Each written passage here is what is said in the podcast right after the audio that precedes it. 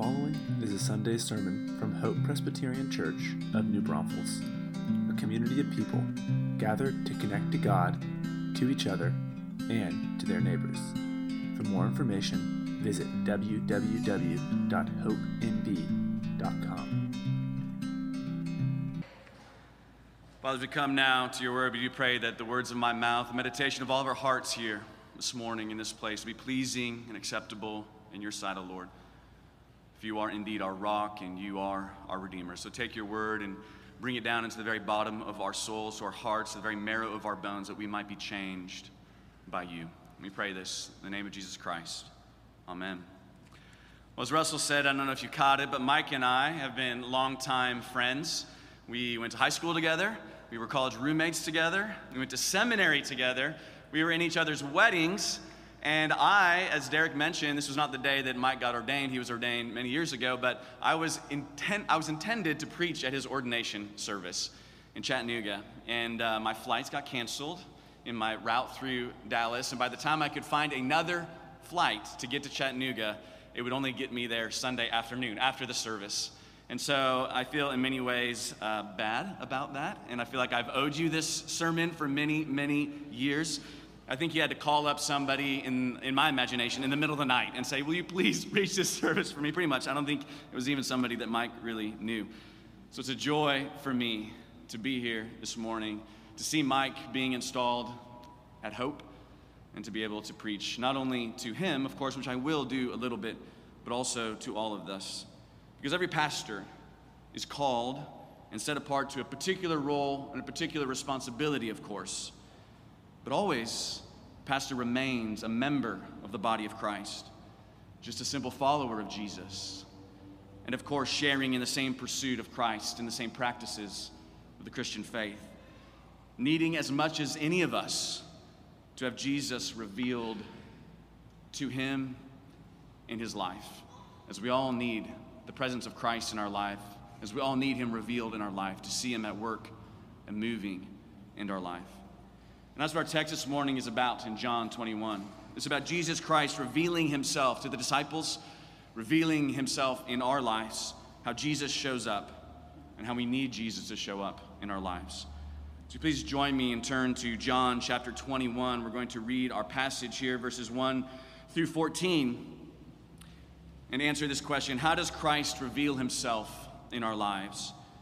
And we will look at this movement in this passage from empty to full moving from empty to full. So please join me as we read from John 21. Now, after this, Jesus revealed himself again to the disciples by the Sea of Tiberias, and re- he revealed himself in this way Simon Peter, Thomas, called the twin, Nathanael of Cana in Galilee, the sons of Zebedee, and two others of his disciples were together. And Simon Peter said to them, I'm going fishing. When they said to him, We will go with you. And they went out and got into the boat. But that night, they caught nothing. And just as day was breaking, Jesus stood on the shore. Yet the disciples did not know that it was Jesus.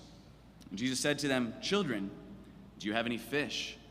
And they answered, No. And he said to them, Well, cast the net on the right side of the boat, and you will find some. So they cast it, and now they were not able to haul it in because of the quantity of fish. That disciple whom Jesus loved therefore said to Peter, It is the Lord. When Simon Peter heard that it was the Lord, he put on his outer garment for he was stripped for work, and threw himself into the sea. And the other disciples came in the boat, dragging the net full of fish behind them, for they were not far from the land, about a hundred yards off. And when they got on the land, they saw a charcoal fire, a charcoal fire in place, with fish laid out on it and bread. And Jesus said to them, Bring some of the fish that you have just caught. So Simon Peter went, abro- went aboard and hauled the net ashore full of large fish, 153 of them. And although there were so many, the fish was not torn. And Jesus said to them, Come and have breakfast. Now, none of the disciples dared ask him, Who are you? For they knew it was the Lord. And Jesus came and took the bread and gave it to them, and so with the fish. This was now the third time that Jesus was revealed to the disciples after he was raised from the dead. This is the word of the Lord. You'll notice that in the very first verse of our chapter from John 21 here, this is a story about Jesus revealing himself to his disciples. It's mentioned twice in the very first verse. And of course, it's described that this is the way that Jesus goes about revealing himself, the resurrected Jesus, to his disciples. It certainly describes what's happening historically in this moment on the shore of Galilee. But I believe here that Jesus is also giving us insight into how he reveals himself and shows up in our own lives. This is, of course, after the death and resurrection of Jesus. But the details of this particular story might sound familiar to you because this is actually how the disciples first encountered Jesus and first became disciples in Luke chapter 5. You'll remember the disciples there, especially Peter, James, and John, the sons of Zebedee, they had a very similar experience to this in the lake of Galilee in John 21. In Luke 5, they also fished all night. In Luke 5, they also had no, kit, no catch, no fish, nothing to show for it. And in Luke 5, Jesus shows up and says to them what they must do in order to have nets that become full. In Luke, the boats are sinking because they're so full of fish. Here in John, the catch is so large that they can't even haul it in. So here, right as the resurrected Jesus is about to reveal himself to his disciples, he brings them back to the very beginning where he had met them the very first time in another ship with another haul of empty to full, the place where it all started. And what does that beginning look like? In Luke and in John here, 21, it's at night. It's dark and empty. Notice at the end of verse 3 here, but that night they caught nothing. Their nets were empty. When Mike and I were in college at Kansas State, we were both involved in Campus Crusade, or Cru as it's called now. One year we were trying to start conversations among other students about Jesus on the campus.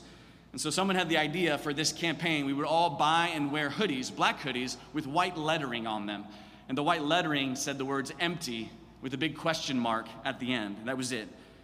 Now you have to understand this was the fall in Kansas in the early 2000s. So pretty much everyone was wearing a sweatshirt and all of them had ironic words on them. And not a lot came from this opportunity to try and talk to people about Jesus. I think I remember there was one stoner who looked at my shirt and was like, Right on, man. Me too. So I'm not sure how effective this campaign was for evangelism. But the statement that we were trying, or the reality behind that statement, this is often where Jesus meets us in our lives where He reveals Himself in our lives, when our lives come up empty. Is that you this morning?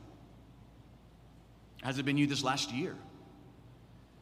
The things that you've been counting on to use to satisfy you are no longer giving you life, they're letting you down. Your job, your reputation, perhaps, your marriage or your health what you thought your life was going to look like does no longer look that way. What once felt so thrilling has evaporated and left you like the disciples groping around in the dark with an empty net. So here's where Jesus begins with his disciples. And here's where he begins again with them to reveal himself afresh in their lives. Why does Jesus go back to the very beginning, doing almost the exact same thing that he did when he first brought them into his life and making them his disciples because Jesus hasn't changed. From the very beginning, Jesus is still the same yesterday, today, and forever. He has never changed. But the disciples' understanding of who Jesus is, well, that's drastically changed for them. See, the disciples first loved Jesus as a brilliant moral teacher, as their rabbi, as someone full of the Spirit, as a miracle worker. On a few rare occasions in the Gospels, they even see him as the Son of God and the Messiah. But certainly their most well, certainly the thing that they thought most of all that he would be was a political savior. You see, in John 11, when Jesus comes in on Palm Sunday, they assumed he was riding into Jerusalem to be crowned king, to kick Rome out, to free Israel. But when they get to Jerusalem, instead, Jesus is meekly crucified and then surprisingly resurrected from the dead. You see, their plans of who Jesus was going to be and who they thought he was, they become dramatically shifted. You see, when your life goes empty and you are in the dark, Jesus hasn't changed. But you are coming to see that perhaps you didn't fully understand him or trust him or know him as he really is. He is moving himself out of the box that we sometimes put Jesus into, the box where Jesus is a part of our lives instead of the very center of our lives, the box where Jesus makes us simply feel good or solves our problems or guides us to have a better life. Jesus totally upended the disciples' plans and their perspective of what he intends to do in their life. And now he begins again with them with this new revelation of who he is and the emptiness of their lives. Because emptiness, as Jesus says elsewhere, is a place of blessedness. That's how Jesus begins the Sermon on the Mount. Blessed, he says, are the poor in spirit. Blessed are those who know they are empty, in other words. Blessed are those whose spirits ache, who know they are needy. Because then your ears and your eyes are open to the kingdom of God, and you are ready to hear the words of life. Notice here, it is only after the disciples in John 21 had fished all night and come up empty does Jesus begin to appear at dawn and begin to speak to them when they are now ready to hear and listen. Just at dawn, Jesus begins to speak into the emptiness and he asks this penetrating question Children, lads, essentially, boys, do you have any fish? Are your labors working? Is what you are doing bringing life? And there's no answer but the truth. No, they say, it isn't. And we are empty. Then he gives them a command. Notice, not a suggestion here, but a command. Cast your nets on the right side of the boat, and you will find some. In other words, submit to my words, and it will produce life for you. Now, we hear that. It's a familiar passage, perhaps. But can you imagine in the moment how annoyed the disciples must have felt at this? Because they do not yet know that this is Jesus. They've been fishing for hours and hours and caught nothing. And somebody walks up on the shore and says, Hey guys, have you tried it on the right side? Like, really? You think they didn't try on the right side of the boat all night long? Of course they did. But this is often how Jesus' words come to us. They seem counterintuitive. Forgive, he says. Loosen your grip on your money and your plans follow my sexual ethic. Be gentle with your words and with your actions. Hold on to your life and you will lose it. Lose your life and you will find it. This doesn't feel like the way that's going to lead to life, Jesus, we might feel and think or even say. Because it feels good to harbor my bitterness. It seems a little reckless to be as generous as you want me to be, Jesus. And don't you know I'll feel repressed and maybe even excluded if, if I follow what you say about sex? Don't you know gentleness in this world, in 2023, it will just get you run over. You never win. But notice what happens. When the disciples do follow Jesus' words, what happens? Yes, their nets are full. Yes, Jesus makes good on his promise but more importantly, in verse 7, that's when they begin to know that it is Jesus on the shore. Their eyes are opened, and he begins to be revealed in their life. Jesus revealed to them as they follow him. In verse 4, when Jesus begins to speak, they do not know who it is, but after they begin to follow his words, after they do what he says and put the nets in, then they begin to see. As John, the disciple, the one who Jesus loves, says here, it is the Lord. You see, some things you cannot see until you begin to do it. That is true with the Lord. But maybe it's better to make the point from the reverse, because the reverse is also true. A couple of years ago, Derek and I sat down with a mutual friend of ours who had blown up his marriage.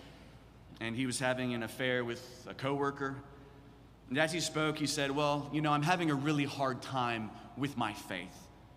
I can't really see Jesus anymore, he said to us as if that was an explanation for why he was doing what he was doing. But we said to him, No, actually, those two things are far more connected than you want to believe. Because I cannot tell you, we said to him, How often people who are having affairs and running away from the Lord suddenly find themselves struggling with their faith and suddenly unable to see the Lord in their life. You cannot see Jesus, we said to him, because you're no longer listening to him. You're no longer submitting to his words. No wonder you do not know him anymore. This is perhaps this step of moving from empty to full that is the hardest for us as Jesus reveals himself in our lives. Because, of course, it is a step of faith. And the underlying question is if I do what sounds counterintuitive to me, can I trust you, Lord? Will your words really lead to life for me? Because I hear a lot of words, and a lot of words are being put in my ears all the time in songs and in television and on podcasts and among my friends are your words really better than all those words? Well, what do we see when the disciples get to shore? Because Jesus wants to show him that he is worthy of your trust. Verse 9 here when all the disciples get to shore, what do they find? Jesus standing by a charcoal fire. Well, why is that significant to us? You might not know, but this is part of John's poetic writing in his gospel. Because this word here in Greek for charcoal fire, it only shows up two times in the entire New Testament, only two times. The first time is when Peter rejects Jesus and betrays Jesus three times. And Peter here, of course, is desperate to be reconciled with Jesus. That's the reason why he jumps out of the ship and swims to shore before everybody else because he knows what he has done. He knows he's been separated by Jesus because he betrayed Jesus three times and he wants to be reunited to Jesus. And what does Peter find when he gets to shore to be re- reconciled with this Jesus? He finds Jesus standing by the very symbol of Peter's failure and Peter's sin. But notice what Jesus is doing with this charcoal fire. He's not saying, Peter, you are a failure. Peter, you betrayed me. Get back on the boat and go to the other side of the shore. No, Jesus at this charcoal fire is repurposing it to a place that was rejection, betrayal, and failure to become a place of forgiveness and grace and restoration. See, Peter rejected Jesus at this charcoal fire, but Jesus feeds Peter at this charcoal fire. Later in the same chapter, Jesus is going to restore Peter by asking Peter three times if he loved him, allowing Peter to rewrite that painful story of his life with those words of betrayal, to rewrite it with the words of love. So, why can we trust Christ enough to submit to his word and follow him? Because this is how he deals with sinners and how he deals with failures. He does not abandon them, he does not give up on them, he pursues them. In Peter's case, in the disciples' case, and in yours.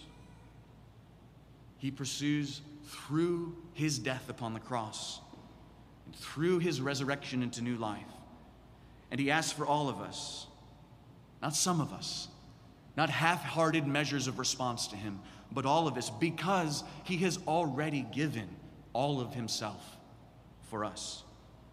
See, Christ became empty upon the cross, forsaken by the Father, that He might make us full. He was broken that we might be healed. He was rejected and betrayed that we might be restored and accepted. And Christ has not stopped pursuing you. No matter your failure, no matter how empty you feel this morning, no matter if you are restarting your life again, He is longing to meet you around the charcoal fires of your life and feed you with the sacrifice of His life, of His presence, of His grace and forgiveness. And so finally, when do all the disciples, not just John and Peter, but all of the disciples finally understand that it is the Lord? When he is finally fully revealed to all of them, is when he begins to feed them around this charcoal fire with the, per- with the produce, the fish that he has produced in their life. He says, Give me the fish that I produced in your life. And then he feeds them with that. Notice when breakfast starts here in verse 12. It says that none of them dared ask who was feeding them. Why? Because then they knew They knew it was the resurrected Jesus. And of course, he was there the whole time. But only after he had met them in their emptiness, and only after he had proven himself to them as they followed his word and submitted to it, and only after he had met them around the charcoal fire of their failure and sin, then, then he feeds them.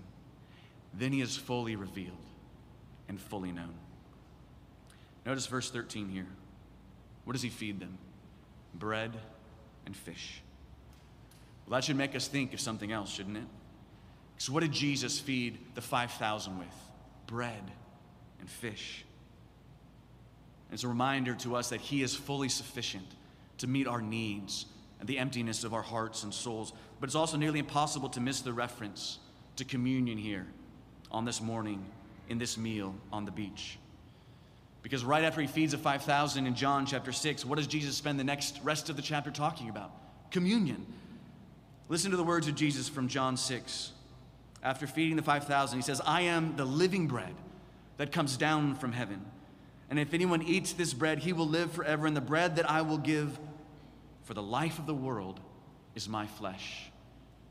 And we are always reminded of that fundamental reality as we come and eat from this table. In a moment, we'll share communion together. Mike will lead us to the table. Make no mistake, it is Jesus this morning who will say to you, Come and eat breakfast. And Christ will feed you this morning through bread and through wine, for He is the source of all life, and He is the only thing that can make your empty soul full. He is the one you were made for. And His flesh was broken on the cross that we might find in Him life eternal. So, Mike, my friend. This is your calling as a pastor at Hope. Not only to look for Jesus to be revealed in your own life, but when the people of Hope and the people in New Braunfels feel that their life has left them dissatisfied and empty, confused, and in the dark, when they're wondering where God is and if Jesus is going to show up in the night, you are to meet them there. Like these other disciples in verse 3 who say, We will go with you, Peter you can say, I will go with you. You are to go to them in the dark and await the dawn. To keep your eyes on the horizon for when Jesus begins to walk on the shore. And then you must point him out to them. Encourage others to listen, to submit to the voice of Jesus in their lives. Be like the Apostle John in the boat and help the people of this church and this community to know that the things that are going on in their life, it is the Lord. He is the one doing it. And Jesus, you must say, is drawing you to himself. And his words are the words of life. Mike, you are to give of your many gifts and talents to the people of hope. You know, Christ has already filled your net with so many good things and so many good gifts. So bring that catch and share your life with the people of this place. And let this place be made more by what you give here. And you are, of course, along with Derek, to constantly feed this place upon Jesus, upon His Word, and through the sacraments. Do not feed them on yourself, for that's a fool's errand. Feed them on the resurrected Christ, because He is the only one who has life in Himself. And bring others here on Sunday to have breakfast with Jesus. Invite them to be fed by Christ to be made whole, to be made full and satisfied and at peace. You know, when I was a kid, my grandparents lived in Minnesota on a farm. And the tradition that we had whenever we visited my grandparents was every single morning to have breakfast in their little kitchen. And, and the breakfast was always the same it was bacon, fried to perfection. It was a cup of steaming coffee, which I was not allowed to drink as a kid but everyone else was. And it was eggs fried sunny side up in the bacon grease. And there was toast with butter and jam that was made from the fresh fruit from their garden. It was delicious. But my grandfather would shout to us from downstairs while he was cooking and we were still sleeping.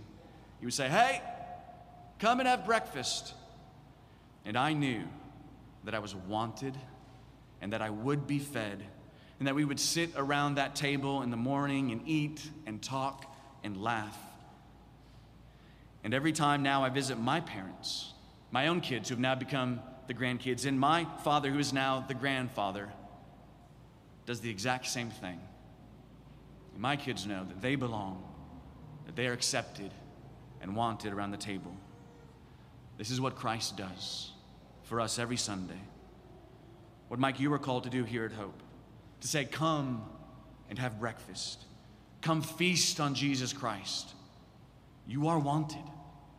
You belong to Him.